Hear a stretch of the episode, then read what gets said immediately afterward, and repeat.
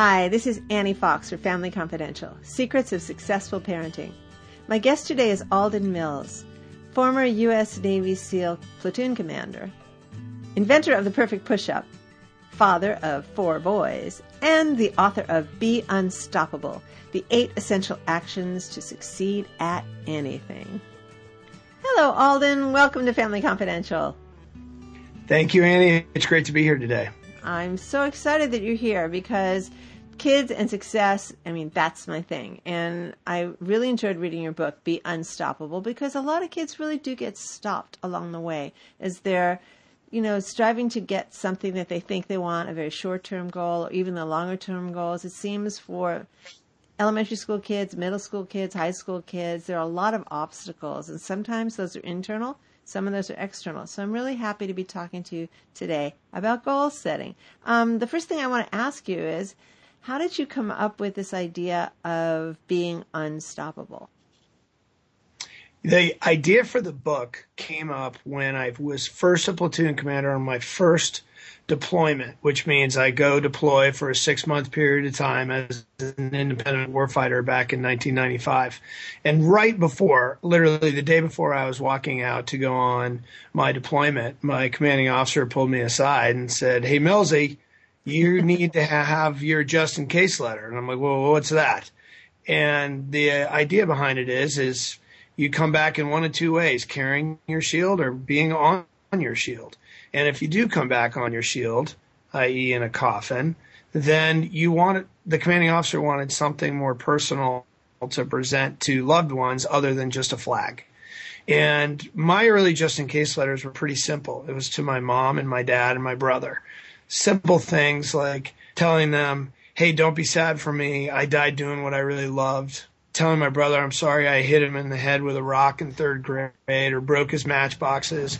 But as things got, as I started to get older and mature, and I was actually in the reserves at the time when I saw some of my teammates coming back on their shield, and I knew that when they were coming back on their shield, they, that letter that they had to write also went to children. And that was about 2003 when a very close friend of mine came back on his shield. And it made me start to ask the question of myself, what would my just in case letter be today? And that put me on a journey for just about 10 years now of what would be the single most important thing or what series of things would I tell my kids? Well, I ended up zoning in on one thing, and that was all about how to teach my kids not to give up. And I started digging into that more and realizing that, gee, it's even though it's one thing, it's supported by about eight different actions. And how do you then tell all these different actions to children in particular? And I would think about it as I'd write to my 10 year old son.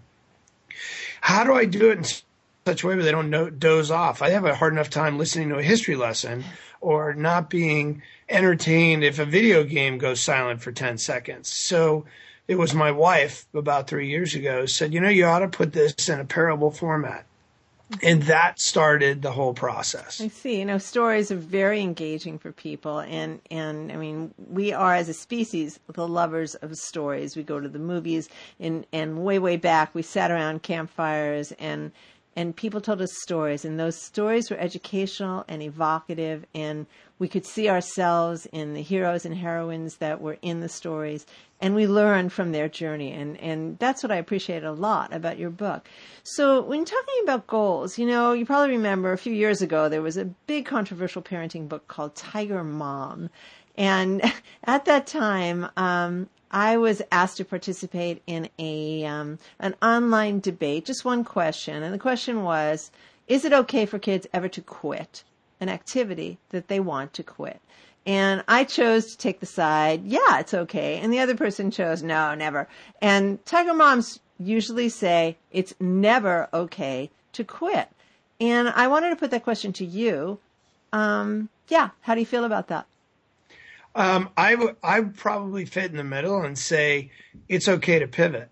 And it when when I mean that, uh, not everything is right for every child. Uh, and I ah. think at the end of the day, what you want to instill in the child is it's okay to fail. If they think of quitting as failure, but they think of failure as I'm learning from something, mm-hmm. then that's a really positive. Now, when I use the term pivot instead of quit, uh, you know, today's sports, I'm giving this as an example. I've got four boys. When they say to me at the beginning of a season, gee, dad, I really want to play lacrosse. And I know that they really love the equipment that comes with lacrosse. It's cool, isn't it? you know, I will tell them, great. We'll give you a week to discuss this, but let's make sure everybody understands what the commitment is here. They're asking us to do X number of weekends. You will have to go to these practices. It's going to cost us this much to do this program. Are you committed to doing this? I oh, don't. Oh, yes, Dad. Yes, yes, yes, yes, yes. Yes, because I want. I'm ten years old. okay, we are about to write this check. You will complete this season, and at the end of the season, so I won't accept. Oh, I don't like going to practice anymore because I'm bored with it. That's not an allowable in my family they're not allowed to quit during that commitment that we have made up. If they are at the end of that season, it's like, you know, dad, boy, I didn't really like lacrosse, but I really like um, ball sports. Could I try baseball? Yes. You don't have to stay with lacrosse and go on to be a Division One athlete, but I do put some guidelines into when they can quit and when they have to persevere when they've made a contract with me after I've and their mother have laid out money to go do something. Yeah, no, I love this. I love that you found a middle road. So, I mean, that is often what it is with parenting, isn't it?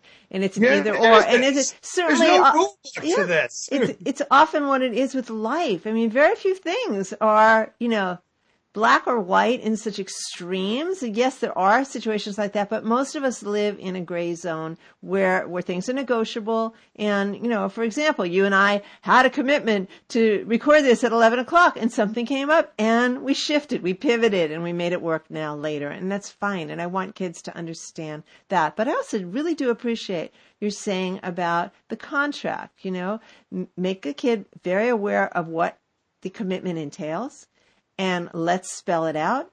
And you're going to sign up. There'll be 10 weeks of this. And, and it will not be okay for you to try to bow out of this before the 10 weeks is up. I love it. That, that makes sense to me. Yes. Okay. Got another question for you. So I love your 3D thing. Your number two, your 3D. Um, and, and if I, if I remember it right, it's, it's, uh, I have to check here. What, what was it? Oh, yes. Define it. What is it I'm after?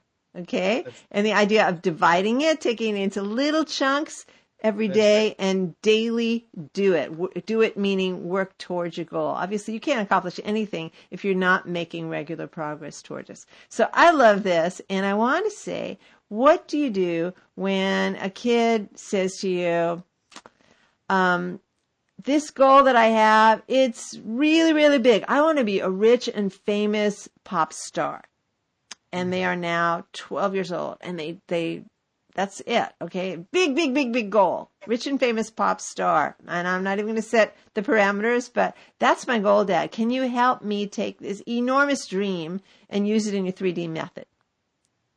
So the very first thing, and it's very interesting you bring that up. I have a 10 year old, about to be 11 year old boy, and he is clearly very involved with the media and he wants to be an actor. Um, he hasn't used the term rich and famous, but he assumes that all actors are rich and famous. And so when I take that 3D approach to them. the very first thing is when we define it. Now, remember, that's chapter two. Chapter one is understand your why. So before I get to the 3D on that, I'll take them back to tell me why you want to be an actor. I think yeah. that's a wonderful idea. Let's talk about that. Mm-hmm. Well, I like it because I get to be different personalities. I like, you know, I, I like the idea of performing in front of people.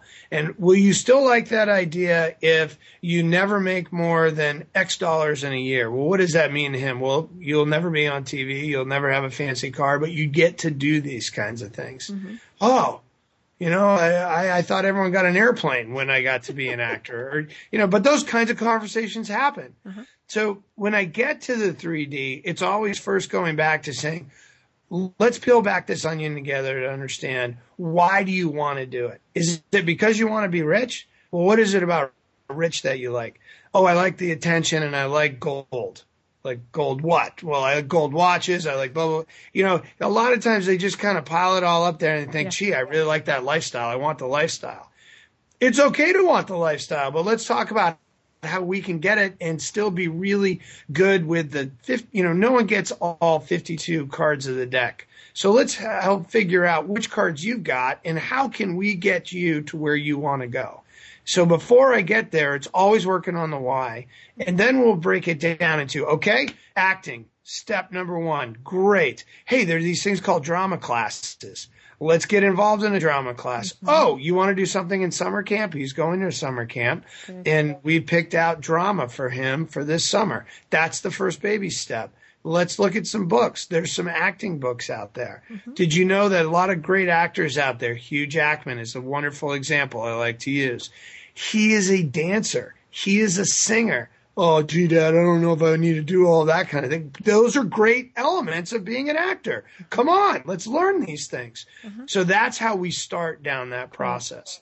Now, this all makes great sense, and I, what I'm hearing you say, it's almost as if parent as um, reference librarian. You know, you're like a resource. You say, hey, did you know about this? Let's look into that. Let me help point you in this direction, which gets me right into another uh, realm where very accomplished parents often choose a goal for their kids. And sometimes it's something they did very well in, and they always, as soon as they learned as a couple that they were pregnant, they imagined that they would help their kid reach that same goal, whatever it was for them in their high school or college career. Um, but sometimes it's it's a goal that they failed. It's at a, a, goal that they missed, that they wish they'd have an opportunity. Maybe an injury cut something short. Um, who knows what it is, but they want to then relive that opportunity through their children. And uh, this is a little bit of a loaded question because it's hard for me to hide how I feel about parents choosing sure. goals for their kids, but I'd love to hear what you have to say, Alden. I can't tell you how many people have come up to me knowing that I'm a former Navy SEAL and that I went to the Naval Academy going, so all four of your kids going to the Naval Academy? Are they all going to be SEALs? And that's the absolute last thing that I would want any of my children to do unless one of them came to me. If you came into my house, there is no SEAL memorabilia anywhere. You would never know that that's what I did for a profession for 11 years. But when I apply it to children, the same thing is true. The only thing that we put constant pressure on our boys to do is to do their best. And we, my in my wife's opinion, is that one of the real important guardrails we can offer our children is the ability to get up after they failed and continue to swing at the plate, to continue to try, but to go after things on their uh, part time because there are things they're not going to like, but they still have to do their best at it math, English, science. But to also give them on another guardrail all kinds of different experiences. So as they go through their young adult life, they can start to go, you know what? As a sport example, I really didn't like lacrosse, but boy, water polo was a lot of fun because I love being in the water. Or, you know, I really like playing chess and I know I have to do a sport and I'm going to try sailing because that's three dimensional. And so you start to work with each of the child and kind of create your own custom tailored program of where they can succeed. And I just don't apply that rule at all. Like it's, I can't relive my glory days. I don't want them to be me. I want them to be them and I want them to take everything we've learned and slingshot themselves forward. And hopefully they won't learn, relearn all the mistakes. I know every child's going to learn them, but that's what we hope for. This is great. What a great way to end. I'm so glad to have had this opportunity to talk with you, Alden. And um, before we sign off, I want to give you an opportunity to tell our listeners where they can find out more about the work that you do. Uh, so they can go to beunstoppable They welcome to go to Perfect Online, which is where I spend my day, uh, really helping people take control of their bodies. We're all about working on fitness as the first level of helping them succeed.